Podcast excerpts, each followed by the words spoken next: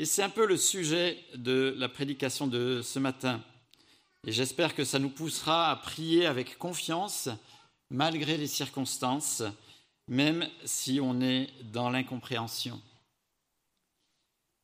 Imaginez-vous être un prophète de Dieu en Ukraine il y a six mois, quand le pays était dans une relative quiétude et que vous étiez scandalisé par les travers des concitoyens et que vous faites appel à Dieu pour qu'il y ait un réveil des consciences et qu'il se tourne à Christ.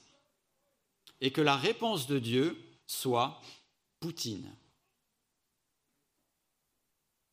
Imaginez qu'à la prière de notre orateur de dimanche dernier, qui priait pour que notre assemblée soit un instrument de réveil euh, spirituel, la réponse de Dieu soit la dislocation de l'assemblée.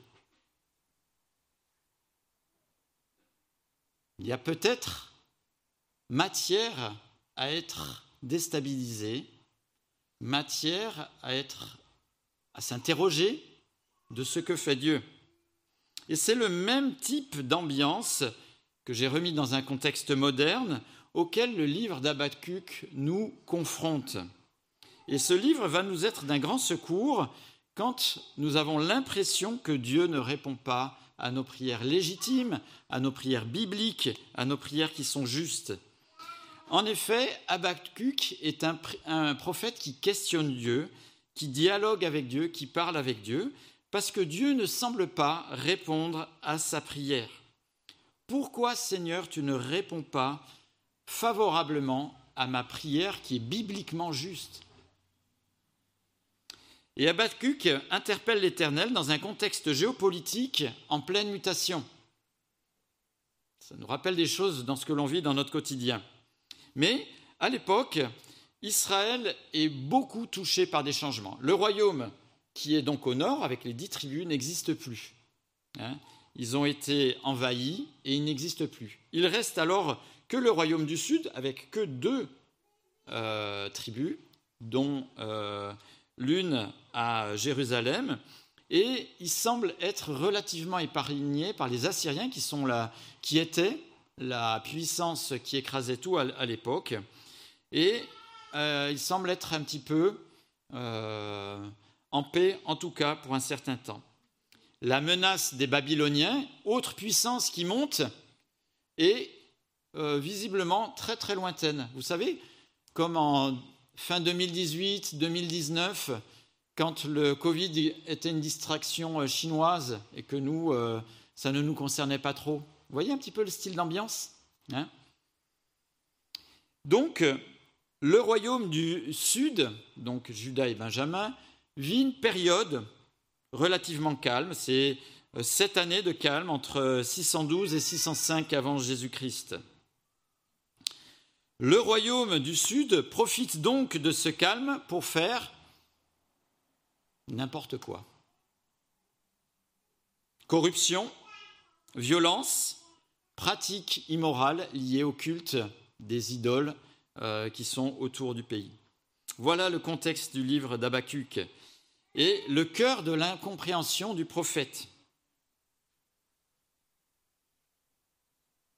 Des contextes de ce style, en Occident, on en a connu aussi. Hein. Récemment, les restrictions du Covid, euh, le fait qu'on était contraint, etc., on aspirait à quoi? À retrouver la vie d'avant, faire la fête, etc., et surtout ne rien changer. Après la Première Guerre mondiale, les euh, aspirations qui ont conduit l'humanité, c'était les années folles. Il semble que ce qui s'est passé n'ait pas d'impact sur la suite. Et voilà notre prophète Habakkuk qui s'interroge. Pourquoi Dieu ne fait-il pas justice? Pourquoi Dieu ne répond-il pas à mes prières de demande de justice? Pourquoi tolère-t-il la corruption? Pourquoi il reste silencieux face au succès des méchants? Et c'est biblique ce que est en train de demander Habakkuk. Abraham, bien avant, avait interpeller l'Éternel quand euh, Sodome et Gomorre devaient être euh, détruites et que son neveu Lot y était. Feras-tu mourir le juste avec le méchant? Genèse 18, dans l'interpellation d'Abraham, nous dit au verset 25, Faire mourir le juste avec le méchant, si bien que le sort du juste serait identique à celui du méchant. Cela ne correspond certainement pas à ta manière d'agir. Celui qui juge toute la terre n'appliquera-t-il pas le droit? Et bien sûr, Habakkuk connaît euh, ces textes-là. Et nous aussi, nous pouvons être surpris dans nos prières de demande de justice, des fois que nous soyons dans la même situation. Et peut-être même nous posons-nous la question, Dieu est-il vraiment bon au regard du mal et des tragédies de ce monde? Ou du mal ou des tragédies qui m'arrivent? Certainement, on a eu des moments, des périodes où on s'est posé ces questions.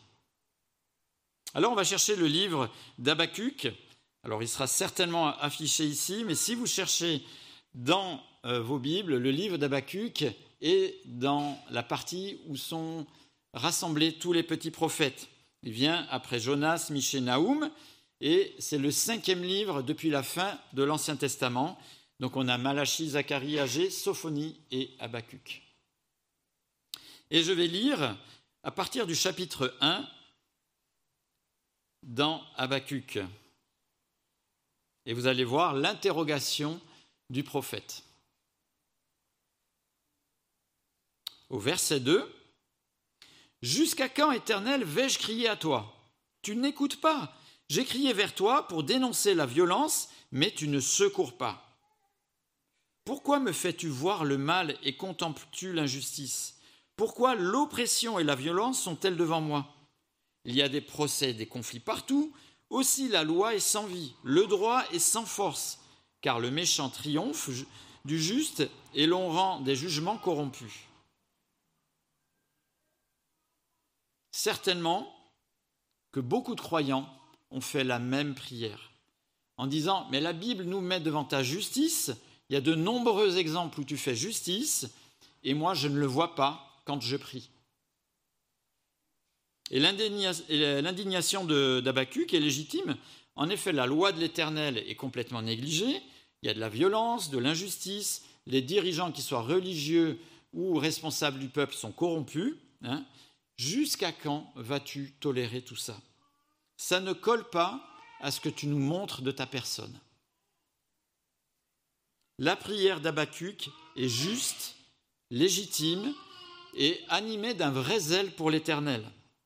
Et on voit aussi qu'il connaît bien l'Éternel parce qu'il s'appuie sur des choses qu'il connaît de lui. Même si le ton de la prière est un petit peu euh, dérangeant, peut-être un peu musclé, on voit son indignation, on voit son incompréhension, mais pour autant, le fait que Habacuc interpelle l'Éternel, l'Éternel ne l'a pas foudroyé. En disant, euh, tu vois un petit peu le ton que tu prends On voit que Dieu n'a pas foudroyé euh, son prophète.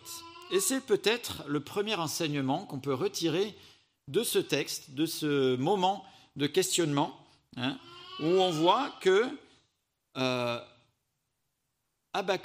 parle avec vérité et respect à Dieu, prie avec vérité mais aussi respect à Dieu. Et peut-être que nous, par déférence, par respect pour Dieu, ben, nos prières sont polissées, et on en garde sous le pied. Hein. On a des, prières peut-être qui sont convenues. Et finalement, parce qu'on ne dit pas ce qu'on a dans notre cœur, eh bien, l'incompréhension mûrit en nous, voire peut-être même la rancœur, ou peut-être même qu'on a une dent contre Dieu, parce que on s'est retenu et en fait on avait quelque chose à le dire, mais on ne le dit pas et on ne voit pas Dieu agir. Hein.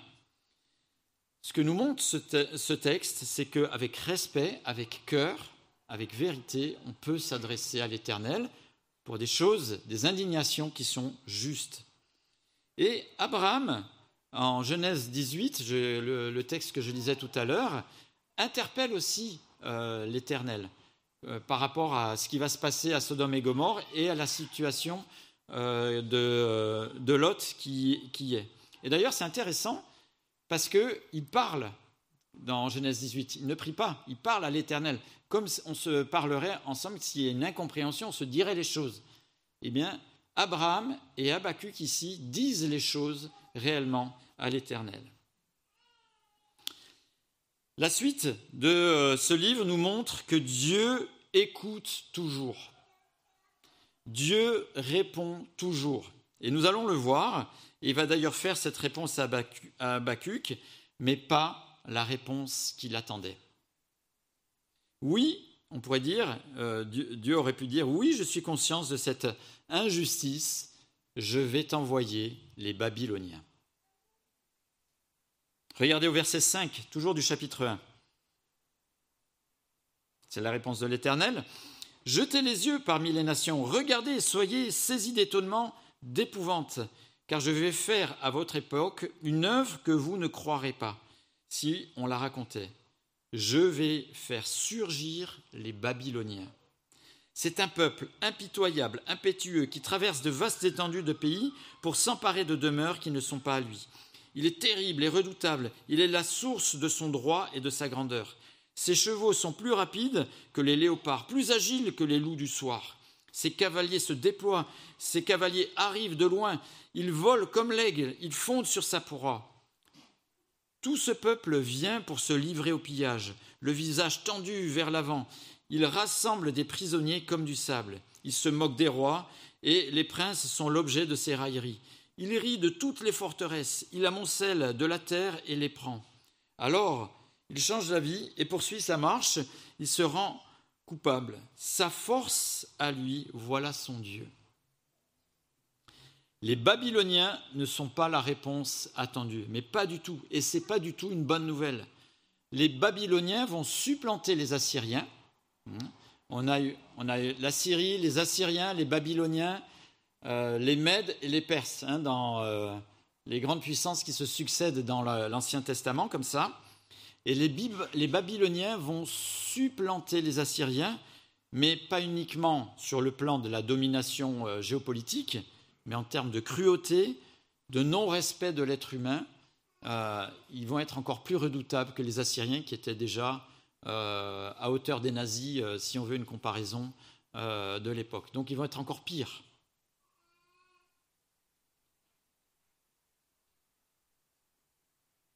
C'est un petit peu comme euh, si, euh, suite euh, aux dérèglements mondiaux qu'il y a eu entre les deux guerres, avec la crise de 29, etc., quelqu'un prie et la réponse à sa prière, c'est Hitler. Ou après la Seconde Guerre mondiale, quelqu'un de, de russe qui prie pour que la justice soit enfin le droit, etc., et la réponse, c'est Staline. C'est ce qui se passe dans ce texte ici ou qu'on est en Syrie ou en Irak et quand euh, euh, ça ne va pas et que la réponse c'est Daesh, ou en Afrique Boko Haram, hein, ou que après les séparatistes du Donbass, il y a sept ans, la réponse de Dieu soit je t'envoie toute la Russie. C'est ce que Dieu est en train de dire ici à Habacuc. Et évidemment, Habacuc n'en croit pas ses oreilles. Quoi À l'injustice, tu réponds par pire plus corrompu, plus violent, plus idolâtre, moins de respect pour l'être humain, il massacre des nations, ça ne colle pas pour Habacuc. Ça, ne peut pas aller pour lui. Hein. Comment, toi, qui es saint, tu peux utiliser des nations corrompues pour être l'instrument de ton châtiment? Regarde, regardons en Habacuc chapitre 1 verset 12. N'es-tu pas depuis toujours éternel, mon Dieu, mon Saint? Nous ne mourrons pas. Éternel, tu as établi ce peuple, donc Israël, pour exercer tes jugements. Mon rocher, tu, l'as appelé pour infliger tes punitions. Tes yeux sont trop purs pour voir le mal, et tu ne peux pas regarder la misère. Pourquoi regarderais-tu les traîtres? Pourquoi regarderais-tu le silence quand le méchant dévore celui qui est plus juste que lui? Traiterais-tu l'homme comme les poissons de la mer, comme le reptile qui n'a pas de maître? Le Babylonien les fait tous monter avec l'hameçon. Il les attire dans son filet, il les rassemble dans sa nasse, alors il est dans la joie et dans l'allégresse. C'est pourquoi il offre un sacrifice à son filet, il fait brûler de l'encens en l'honneur de sa nasse, car grâce à eux, sa portion est grasse et sa nourriture succulente. Va-t-il toujours vider son filet et égorger sans pitié les nations? Habacuc demande des explications. Et d'ailleurs, il se considère comme un veilleur, une sentinelle sur les remparts de la ville, dans l'attente de la réponse de Dieu. Et regardez, Habacuc chapitre 2 verset 1, Je veux être à mon poste et me tenir sur la tour. Je veux veiller pour voir ce que l'Éternel me dira et ce que je répliquerai à mes proches, à mes reproches. Une autre traduction dit Je veux être attentif à ce que le Seigneur aura à me montrer, à ce qu'il répondra à ma supplication. C'est parole vivante qu'il euh, l'interprète comme cela.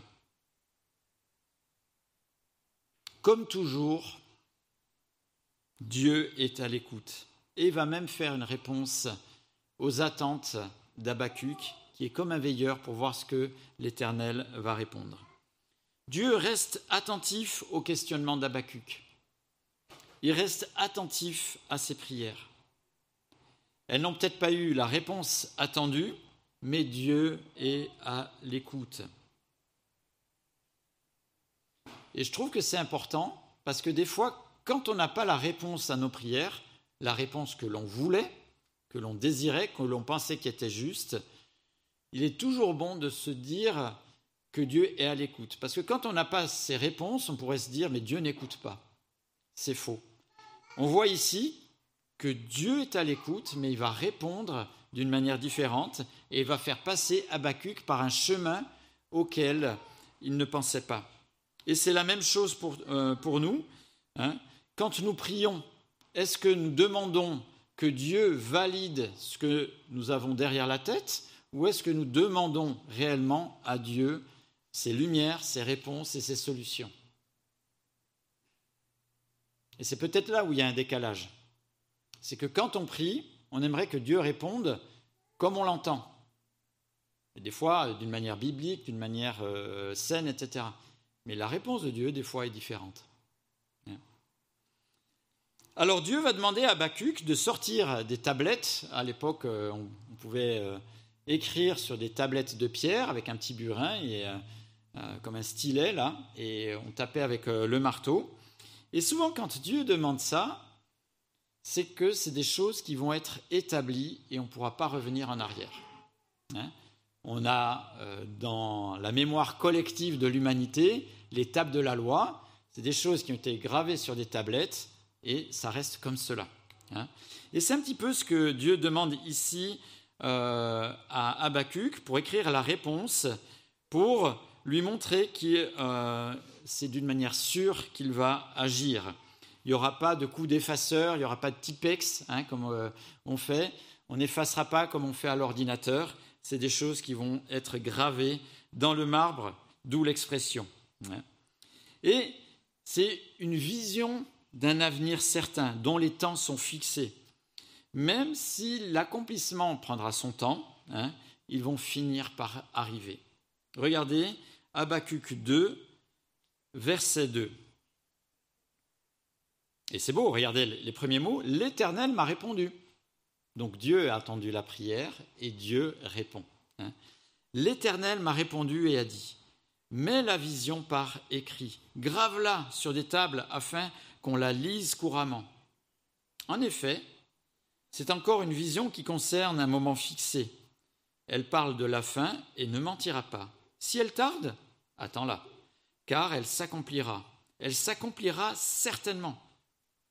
Il est plein d'orgueil celui dont l'âme n'est pas droite, mais le juste vivra par sa foi.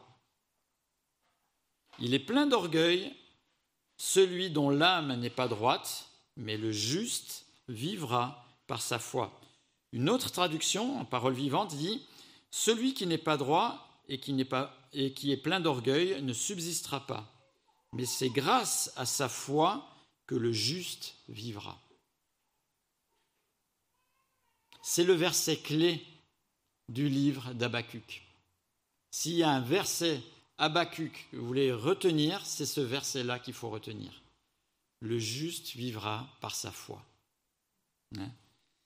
Et à partir de là, hein, bien sûr en le vivant réellement, ce n'est pas juste une théorie, mais en le vivant réellement, et pas sa foi en, euh, hein, sa foi en l'éternel, évidemment, pour nous, notre foi en Christ, en Dieu. Hein, va, à partir de ce moment-là, avoir une autre perception de la situation. Il va avoir d'autres attentes et une sorte de sérénité quant à la manière dont Dieu conduit les événements va commencer à émerger en Habakkuk dans ce moment complètement troublé entre ce qui ne va pas autour de lui, entre la réponse euh, à sa prière qui est totalement à l'inverse de ce qu'il pensait, à partir de ce moment-là, Habakkuk va renouveler sa confiance en l'Éternel.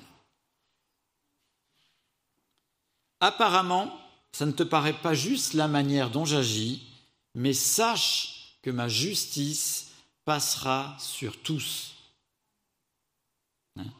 Mais le plus important pour toi, c'est de me faire confiance. Fais-moi confiance. Même si ça ne te semble pas logique, même si ce n'est pas dans ta compréhension de, de, ce que tu sais euh, de la parole de Dieu, même si ça ne correspond pas à tes échelles de valeur, fais-moi confiance. Hein. Et c'est dans cette confiance que je vais t'aider à vivre ces moments difficiles. Alors ça n'enlèvera pas la difficulté, ça n'enlève pas l'incompréhension, mais Dieu chemine avec Habakkuk et la justice de Dieu n'est pas mise euh, en arrière. La justice de Dieu passera un moment euh, euh, en finale.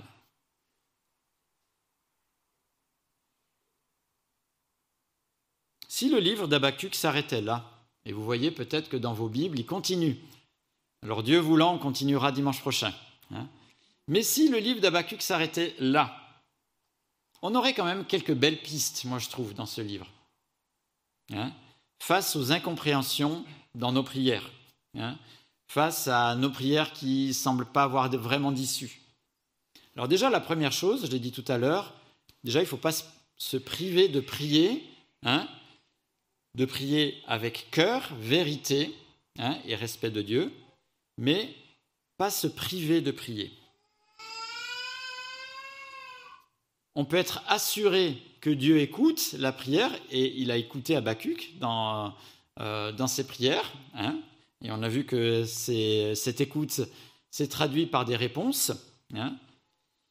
On voit aussi que Dieu n'est pas dépassé par la situation et que c'est lui qui est au contrôle.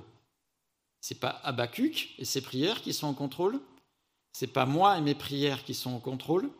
Ce n'est pas les Babyloniens qui sont au contrôle? Ce n'est pas les plus grandes nations qui ont les plus grosses forces militaires qui sont au contrôle? C'est Dieu qui est au contrôle. Hein?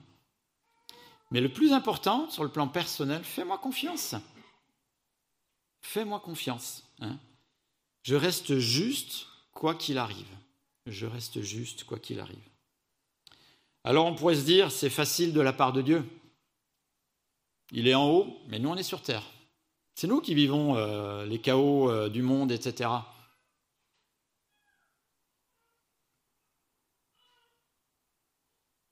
J'aimerais lire une autre prière.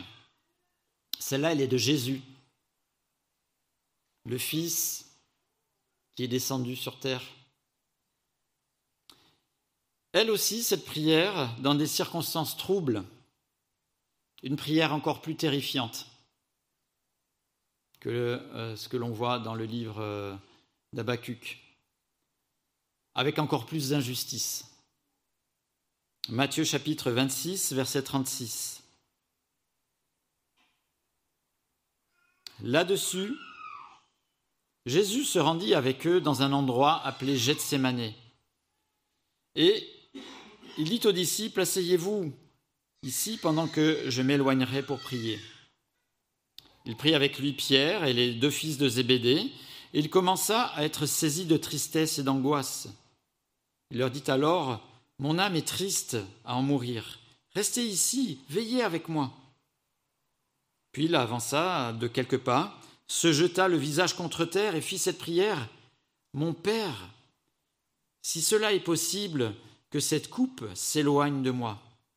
Toutefois, non pas ce que je veux, mais ce que tu veux.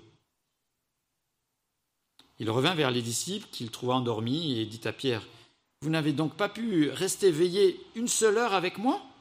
Restez vigilants et priez pour ne pas céder à la tentation. L'esprit est bien disposé, mais la nature de l'homme est faible.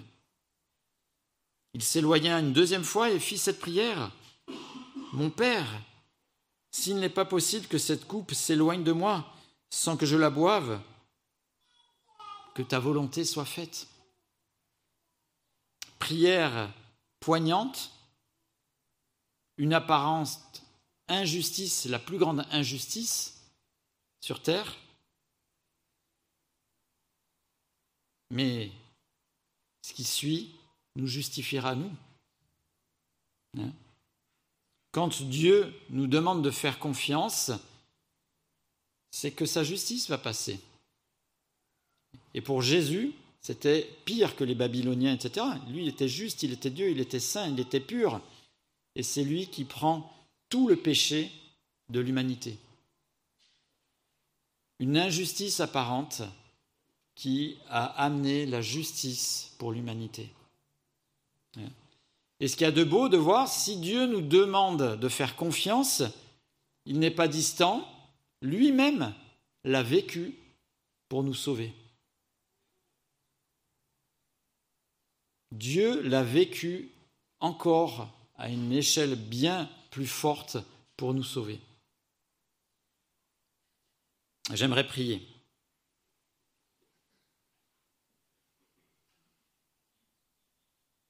Seigneur, tu connais nos incompréhensions des fois, nos cris, bien sûr, tu les entends. Seigneur, tu connais aussi des fois peut-être notre rancœur parce que nos prières n'ont pas reçu la réponse qu'on attendait. Eh bien Seigneur, ce matin, tous ensemble, on veut te louer parce que tu écoutes nos prières, tu y es attentif, Seigneur, tu y réponds, et que au final, ta justice passe pour faire de choses plus grandes. Seigneur, aide-nous à te faire confiance dans des, circonstances comme celle-là. Aide-nous à te faire confiance. Seigneur, que cette confiance puisse être réellement placée en toi, pas dans euh, notre théologie, ce que nous croyons, ce que l'on a entendu, mais que notre confiance puisse être réellement placée en toi. Amen.